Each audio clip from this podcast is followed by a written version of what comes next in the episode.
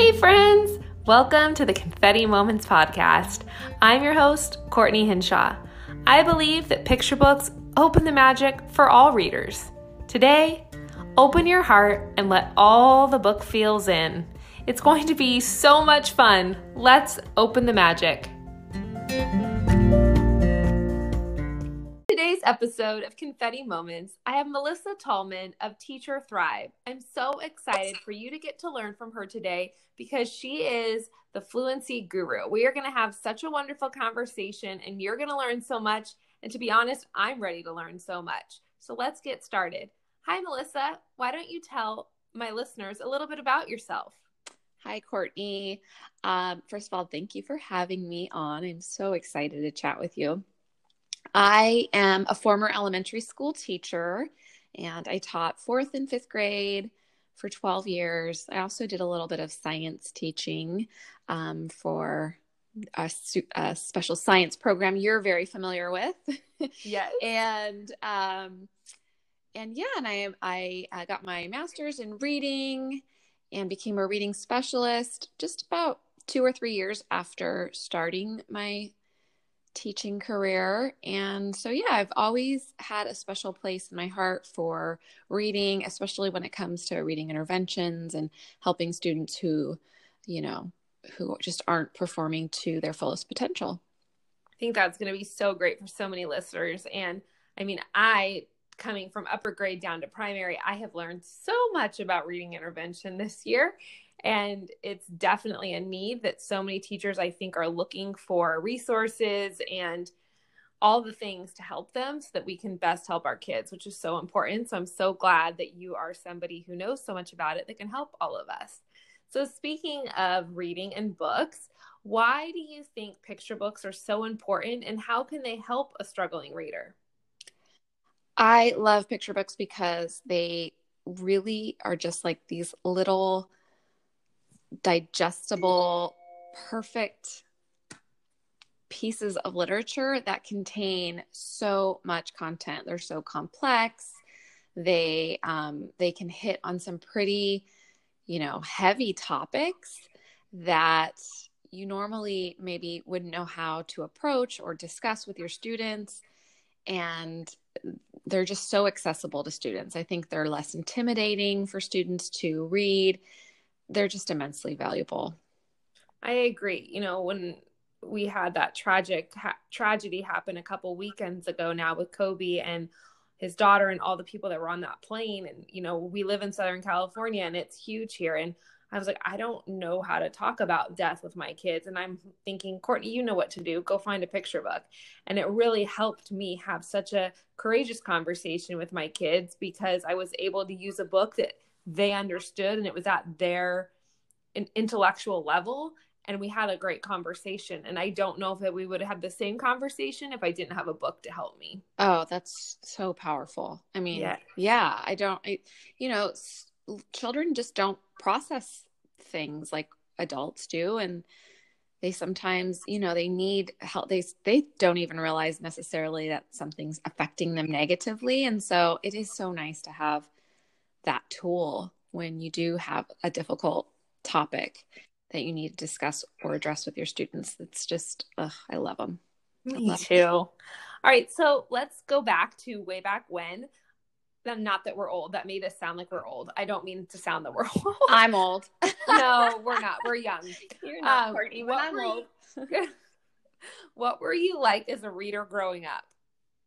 Um, I was a decent reader. I um I had, you know, I had like spurts of where I would be this really like ravenous reader and just, you know, read, read, read. And then I'd have times where I just didn't read at all and where I kind of actually became a pretty poor student.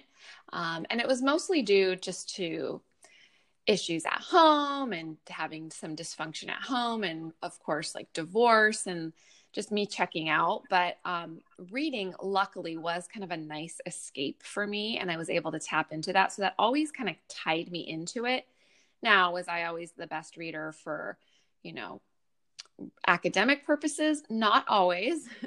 but I would have years where I would just kind of thrive, and then years where it's kind of like, mm, you know, it was one of the, like a growth year, I guess you could say. So I've always enjoyed reading, um, but not always was the best reader. I think it's so important that we, you know, highlight that because I think people think, oh, well, to be to love reading, you have to be the best reader, or it's not okay if you know sometimes you're like, yep, that book and I just didn't agree. And I think it's so important that kids know that like you're going to go through times in your life where you're going to be like this voracious reader and then you're going to go times where you don't pick up a book at all and that's right. okay that doesn't mean you're not a reader absolutely okay so my next question is like the question I can't wait for you to answer. I have parent teacher conferences next week, and I'm going to just pretty much read what you say for this next question. uh, can you please help all listeners out there and all parents and all kids spread the good word that fluency does not mean to read quickly? Yeah, um, we it's there's so there was a ton of studies done about how the number of words correct per minute is associated with comprehension. And I think that a lot of people in education got the idea well, we just need to time students and have them like, you know, have these words correct per minute goals and reread and reread and read read and time and time and time. And I'm not saying that we shouldn't use timers and that we shouldn't record words correct per minute, but it definitely became this like huge focal point. And there are so much to reading fluency that is not related to speed. Um, and so, mo- one of the things I talk about a lot with the teachers I work with is prosody, and that's I think the most challenging aspect of reading fluency, and it really doesn't have a lot to do with speed. It's how we scoop together words so that we're phrasing correctly. It's related to expression, intonation, and that's really super tied into comprehension. So you you'll have those students who can read fast, but they're still maybe reading word for word. They're not scooping up phrases. They don't know when to pause. Um, unless there's a comma, they, they might pause at a comma, but there's a lot of phrase boundaries that are not marked by punctuation and they don't even recognize them because they're not understanding what they're reading. So um, it's a balance. And i don't i don't want to swing the other way and say stop timing students. No timers allowed. That's definitely not the solution. That's still an important component but you know it's also about an expression. It's about comprehension and it's about accuracy as well. So i mm-hmm. um I always emphasize that, you know, speed is just one, rate is just one component of reading fluency. Um, and it cannot be the one thing we focused on. And the, there's a reason why we focus on it is because it yields this really great metric that we can measure and that we can use to compare. Um, it's really easy to assess, but um, we're really doing a disservice if we're just focused on speed. No, I agree. I mean, I think about myself as a reader, and I'm not a fast reader, but I can comprehend what I can read. And so in our district, we use OTR.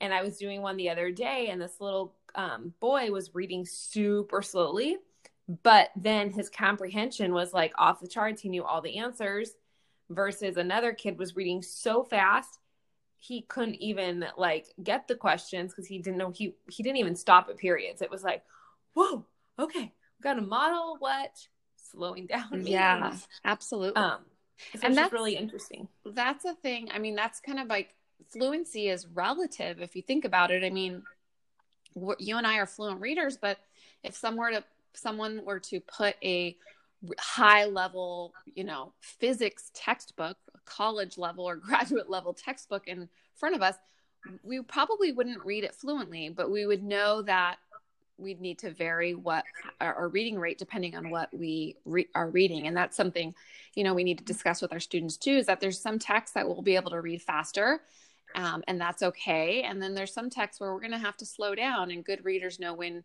to slow down and and and break you know break apart what they're reading Yes, that's so true. I laugh one of the stories. I feel like we've had OTRs in our district forever, so you probably remember this story called um, oh my gosh, now I'm forgetting the name of it. Oh, oh, polar polar moon and polar star, whatever. And like the kids don't have a lot of on that. So then well we give kids background knowledge and then we practice fluency, it all turns out to be okay. So that's another that's a whole nother topic. But no, so true. Yep. yes. All right. So you have a new fluency program. I want you to tell my readers all about it. And also, while you're talking about it, what are some tips to help kids with their fluency in the classroom and at home? And I'm sure your fluency program would be a great choice. I do. I have a program called Flow Reading Fluency, and it's basically like a comprehensive fluency program. It contains all of the resources and it contains training for teachers so they can use the resources and gives information and the research research behind um, the components of the program and why you're doing these things. Um, for flu- there's so many ways to improve reading fluency, and um, the best way is for repeated reading. So when students read something over and over and over again, even if it's just five times, um, their their reading fluency is going to improve, especially if that text is at their instructional level. So it does take a little work to make sure you're matching students with texts that are at their instructional level. Um, but then there's other ways to improve reading fluency too, and that's um, with choral reading, readers theater. Um, I have some like text phrase uh, lessons that teach students exactly how to phrase text and models it for them. Um, I love using audio assisted reading. So having, you know, using a audio book while students read along and listen along. That's a huge um, advantage and, and pretty powerful for students as well. Um, so yeah, there's there's just so much out there. It's really getting students to read, and the more, of course, they read, the more their um, word, their sight word vocabulary increases. Um, the more they can hear fluent models, that's really critical for prosody. Um, that's that's essential for learning the intonation, all those things that we do naturally, the scooping of words. Um, we need a model or provide a model for students for fluency. That's great. Now, where can my listeners find your fluency program? Um, it's you could go to flowreadingfluency.com. It's um, the way it works is it's like an open enrollment period. So we have like a cohort of teachers that joins every three or four months because it is a professional development. It's not just a intervention program. It's a full professional development. And so we kind of all are like in the same boat starting uh, when we have like our open enrollment period. And so it's closed for enrollment now, but it will um, open in a few months. Um, and then, yeah, that was we're all like all together on this little learning journey as uh, teachers use the program and start working with their students. That's so great. So I know a lot of teachers, we ask our kids to read for 20 or 30 minutes at home. Um, what can you tell parents on how to help a struggling reader with that 20 minutes, 30 minute reading so that it's not like the worst time of their life? Um, I think, you know, really getting excited about like the whole reading experience and not putting pressure. I, I um, one thing my daughter and I do, and I love that you're doing this now. I see you um, posting your library card, but we make like a, a, little experience about going to our public library. She loves it. So it's nothing big. We don't do anything special. It's just, you know, her and I going to the library and she gets to pick out all these books. And I've showed her, we go online and she knows how to make like, you know, choose books to have transferred over to the library or she'll go on like, and I let her read anything. She loves graphic novels. Do I get upset that she's reading only graphic novels? Nope, I don't, because she eventually wants more. Um, so we definitely are like have a variety of what she reads, but I don't like get down on her if she's been reading graphic novels for a couple of weeks. She'll usually kind of need a little something else. It's just like a natural progression, and she'll read a couple chapter books and then she gets her fill of that, and that becomes a little heavy and intense. And she goes back to her graphic novels, which she will read over and over and over again. which is another thing I would encourage parents not to shy away from. It's okay if you're it's actually amazing if your child wants to read that same dog man book over and over and over again. I think it's really good. That's so awesome. What grade is your daughter in again? She's in third. Oh my, the best grade ever now. It is. I know. And I get to work in her class. I'm doing some of the fluency work with some of her students in the class, and it's like the best. I'm like, oh, I should have been in third grade. I should have taught third grade. It was, I know. so great. They love school, and that's definitely what has filled my bucket this year. Like, I'm like, okay, we're gonna do grammar now, and they're like, yay! Oh, it's such a sweet age. I love it. it. I love it too.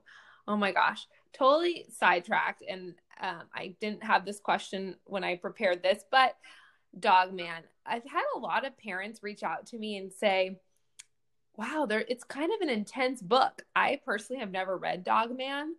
Um, what do you say about those books that some families are like, we're good. And other families are like, go ahead, it's a graphic novel.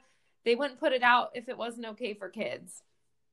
You know, that's tough because everyone has their own like values of what's appropriate and inappropriate for students. I have not read a Dog Man novel. I, my daughter will read a few things to me and nothing's like jumped out at me as being inappropriate but um mm-hmm. you never know i'm not like a huge you know, I definitely try to find the val- balance of like exposing her to things and like protecting her from stuff. So I feel like, you know, there are that. things she doesn't, you know, books are pretty much, I just like, that's free rein for me. We don't do a lot of, you know, iPad stuff or apps or things like that. So that's like honestly my concern. I'm not really worried about, you know, a few silly things in a in the book, uh, you know, in those dog man books. But, you know, I guess if she's been reading them for a really long time, maybe they probably weren't appropriate for her in first grade, but she hadn't said anything or done anything that made me question them. So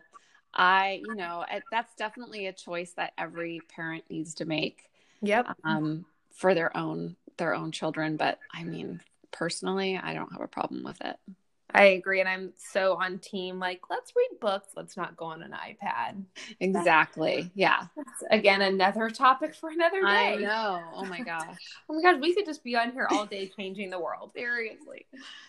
All right. So, what advice can you give to new parents of elementary age children on how to help with reading so that their child feels confident and their parent also feels like they were successful being a parent?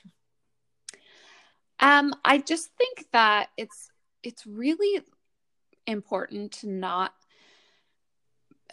not push the issue so much where it becomes this negative thing.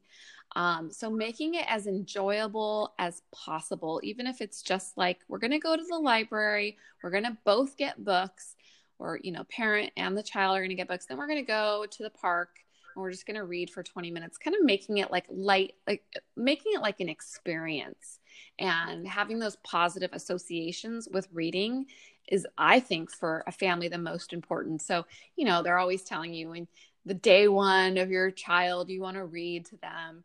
And i think that's that experiential um, component that parents can easily provide that really makes the biggest difference. So i don't think we need to push them to read a certain you know number of books or read a you know we want it i i want it to come as organically as possible um and for me i have just always made it like this is a fun experience and i'm so fortunate that my daughter loves to read but i think it just comes from like it just it's a light and fun uh thing in our household you know mm-hmm. um, and then there are some students who do need certain interventions and I think for parents, it is hard to work with your own child. You can be a teacher and trying to work with your own child. And that is, you know, difficult for a teacher. I have teacher friends who they're like, no way, I have to hire a tutor because it's just a different dynamic. So you have to be kind of aware of this, you know, the parent child dynamic when teaching them or trying to actually intervene.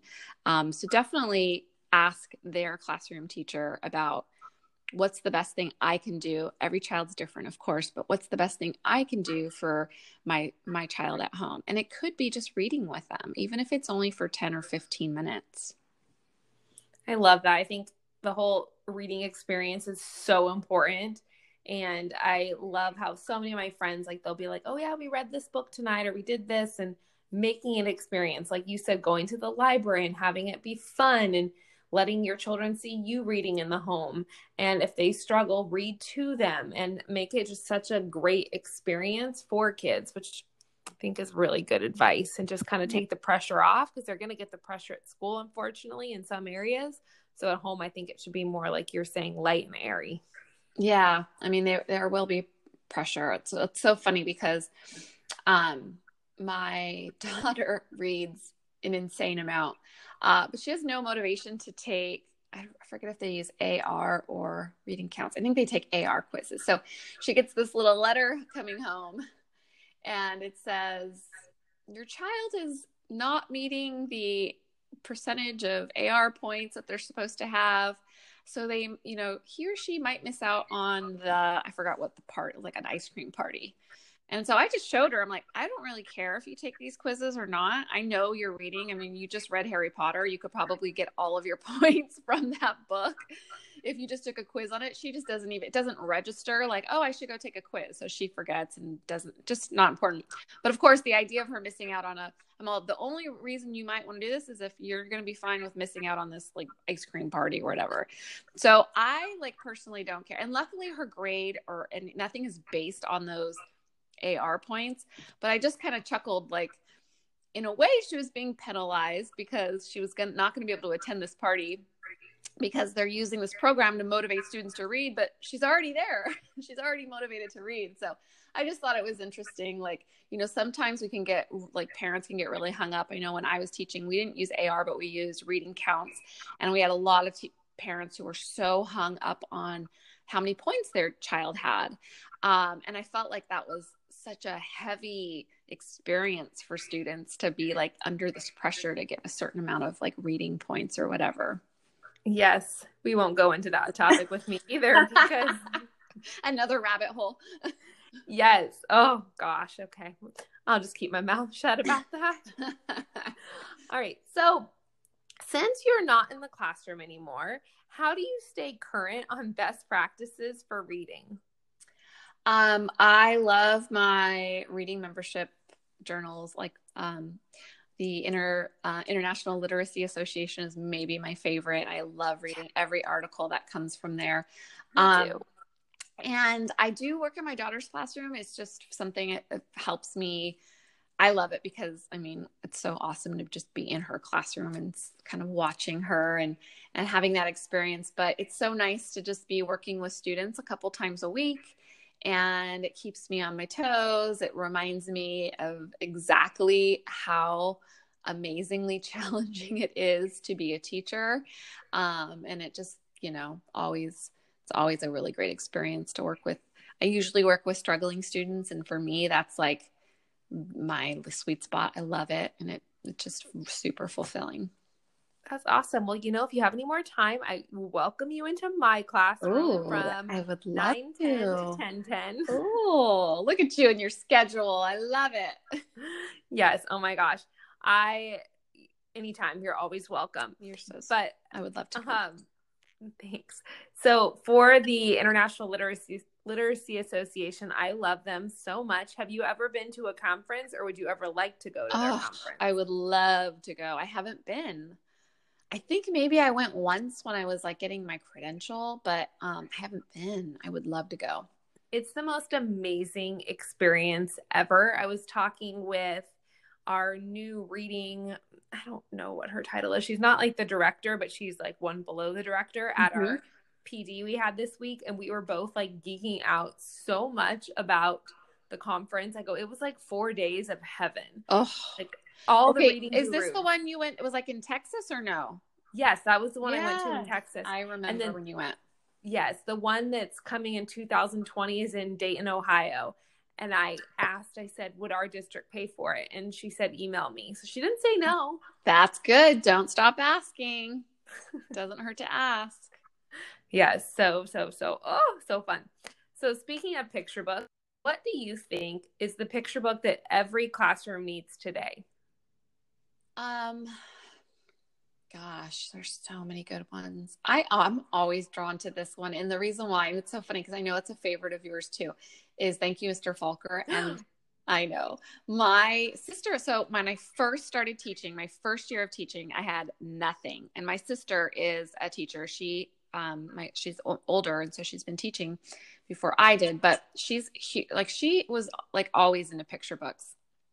And um and she gave me that was my first book for like my classroom library. And she's like you have to read this on day 1 of your um of you know of school first day of school. And i i kept that book and i oh, it was my always my first day of school book to read was thank you mr falker and it just set the tone for the school year of how we all learn in different ways and we all have different strengths and um i still i look at it the cover and it just makes me happy oh my gosh i didn't know that story it makes me so happy because i always read it on the first day or like the first week? Because you yeah. know how like the first day just flies. Oh, yes. And Patricia has never had um, a lack of words in any of her books. So yeah.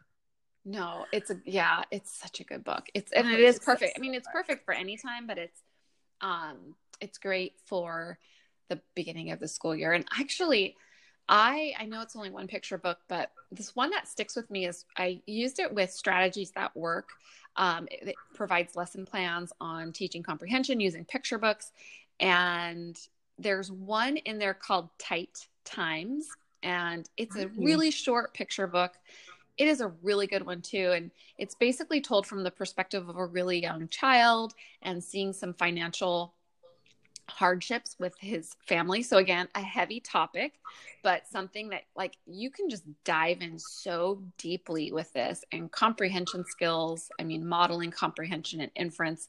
That's a really good one for like a really targeted guided reading lesson or a shared reading lesson.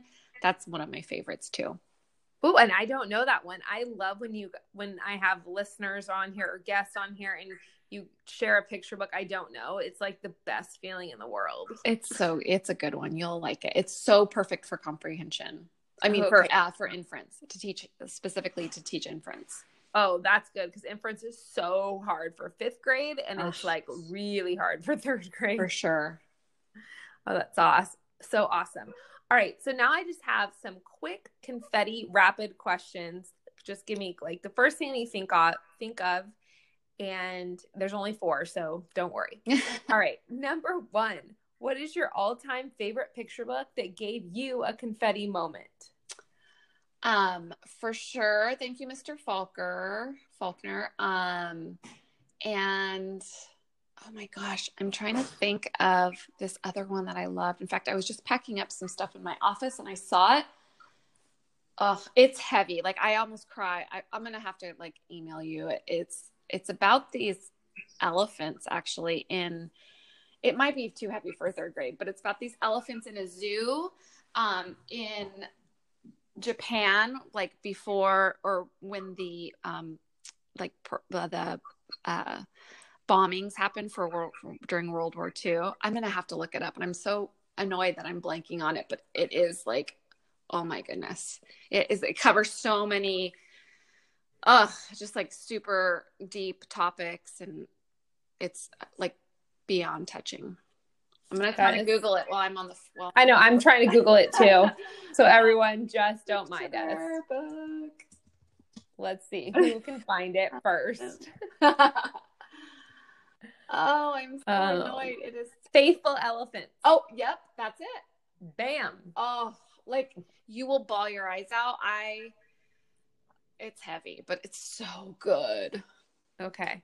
Wait, I want to see the cover because I feel like, oh, I've seen that somewhere. I just don't it, know where. It's it could. I mean, it might be a little too much. I read it to my fifth graders. I, you could read this to middle school teacher, I was middle school students, high school students, and like just get so much out of it. It could you could go in like a thousand different directions as far as topics and Oh, so good. Yep, that's, that's what it so is. Awesome. So I feel like my computer's listening to me because I already put it in my Amazon cart and then I look down and it's like customers who shop for Faithful Elephants also shop for and Tight Times is right there. Oh no way. Oh yeah, I see Tight Times too. They're for sure, you know, like Tight Times isn't as heavy, but um but yeah, Faithful Elephants is it's a bit much. but I awesome. mean you know. But it's great for a middle school teacher to read it, in which I think there's picture books for every grade. So look at there. We're, you know, changing the world. Yep, for sure. All right. So speaking about more picture books, what picture book can you not wait to come out in 2020? So the Dalai Lama, did you know that the Dalai Lama is writing a picture book? I did not. Yeah, it's called The Seed of Compassion. And I'm yeah, it's like gonna be perfect for you, right up your alley. Girl, you're killing me today. I know. It's all about like uh, compassion and kindness, and um, you know, he's just an amazing person. So he's never made any kind of picture book, and the illustrations look so. The illustrator, I think, is Bao Luu. Um, just amazing illustrations, and I'm excited for that. I think it's going to be beautiful. It comes out March 24th. I've already yes. looked it up. Yes. oh, that's so awesome. All right. So I love celebrating teachers, and I think it's so important. Like you said earlier, our job is so hard, and we work so hard, and we don't get enough recognition. I'm just going to put it out there. So please share with me about a teacher who changed your life as a person. I had um, I had a teacher, a fifth grade teacher, and his name was Mr. Thorson he was the only male teacher I think I had, which doesn't matter, but it was, you know, just a different experience. Um, but he, I, I, I was in fifth grade and the, the years before, so math was something I have never, like, I struggled with. And so at the year before, I was in a class where I just remember it being a negative experience math wise and having, um, I remember we had I was basically like put in like a third or second grade math book and you know i'm here i am a fourth grader. So it affected me. I just remember don't remember the details but of course i remember the feeling. And um and then i went to his class and i don't know what happened. I just again the memories are foggy but the feeling is like so vivid of him uh, just making me feel like I could do it. And I figured it out. It was like my best year ever. I had this huge growth and was like at grade level and and just felt like successful. And so it always kind of reminds me that like, you know, you hear that quote like the students won't remember all those specific things you've done, but they're going to remember how you made them feel. And it is so 100% true. Absolutely, 100%. Oh, I just had all the chills go up my oh. heart. That was just so great. Um, so I feel like you and I are very similar in this way. So I wanted to know what is your favorite way to stay organized? I so I'm not a paper pencil planner type person. I love two free apps that are on the computer that I use, and I'm sure you've probably heard of them or you might even be using them. One is Trello, and that's just a cool like keep projects and you could basically use it to organize almost anything. And then I love Airtable for organizing um, mm-hmm. information. It's just, it's kind of like Excel, but super user friendly and way more features. And they're both free. So I don't even use the paid versions. And I, I you can use them to collaborate. So it's kind of cool if you're a teacher, you can actually have Trello boards with other teachers, um, or you can have Airtable um, they're called bases, Airtable bases with other teachers. So you can use it to collaborate. Um, and it's just, it's great for organizing information. You can even like upload files to both platforms or images. And um, those are, and, and, the cool thing about it is that they both um, are super mobile friendly. So I can always like if I have to add something or take make a note or add a to-do list, I can just grab my phone and both of them are right there and the, the apps work perfectly. I love that. I did not know either of them. I thought you were going to say iCalendar because at nine o'clock I heard your little calendar go off, and I thought, oh, that's probably to record with me. But we were already recording. I know. I turned my. I was like, darn it! I turned my uh my my notifications off after that. Oh my gosh, I love it. I was like, yep, yeah, nine o'clock, here we are. So I do love a good calendar though, don't oh, get me wrong. me too. And I actually just with like it's probably been a year and I switched over to iCalendar on my phone because I used to be a paper pencil. Yeah. And like all my friends would make fun of me, like, well, we can't know if Courtney can come until she goes home and checks her planner. so I got with the times and now I'm like never going back. It's so nice to have everything on my phone. It is. I mean, there is something to be said about like writing things down, but oh, yeah. certain things, like I just need it to be digital. Yeah, like my planner for school is all still paper pencil, but yeah, yeah, maybe one day. But where can my Confetti Moments listeners find you? Because you are just such a wealth of information. Oh, well, my website is teacherthrive.com. And I have, sorry, I have my cat here if you if you hear purring. Um, is teacherthrive.com and I on Instagram at Teacher Thrive. same thing for Facebook.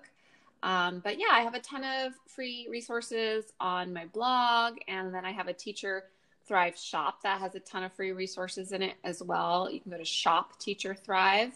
Um, but yeah, plenty of plenty of things to find.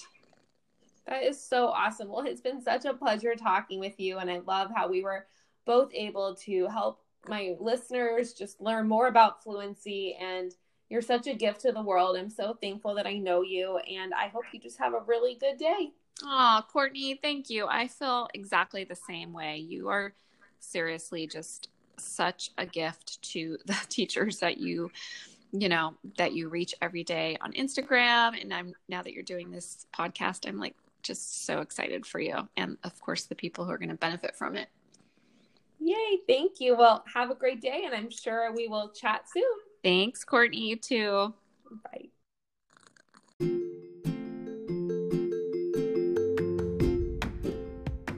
Thank you so much for tuning into the Confetti Moments podcast. I hope each story or tip you heard today brings the love of reading into your heart. Take this confetti and sprinkle it all over the children in your classroom or home. See you back here next Monday to open the magic.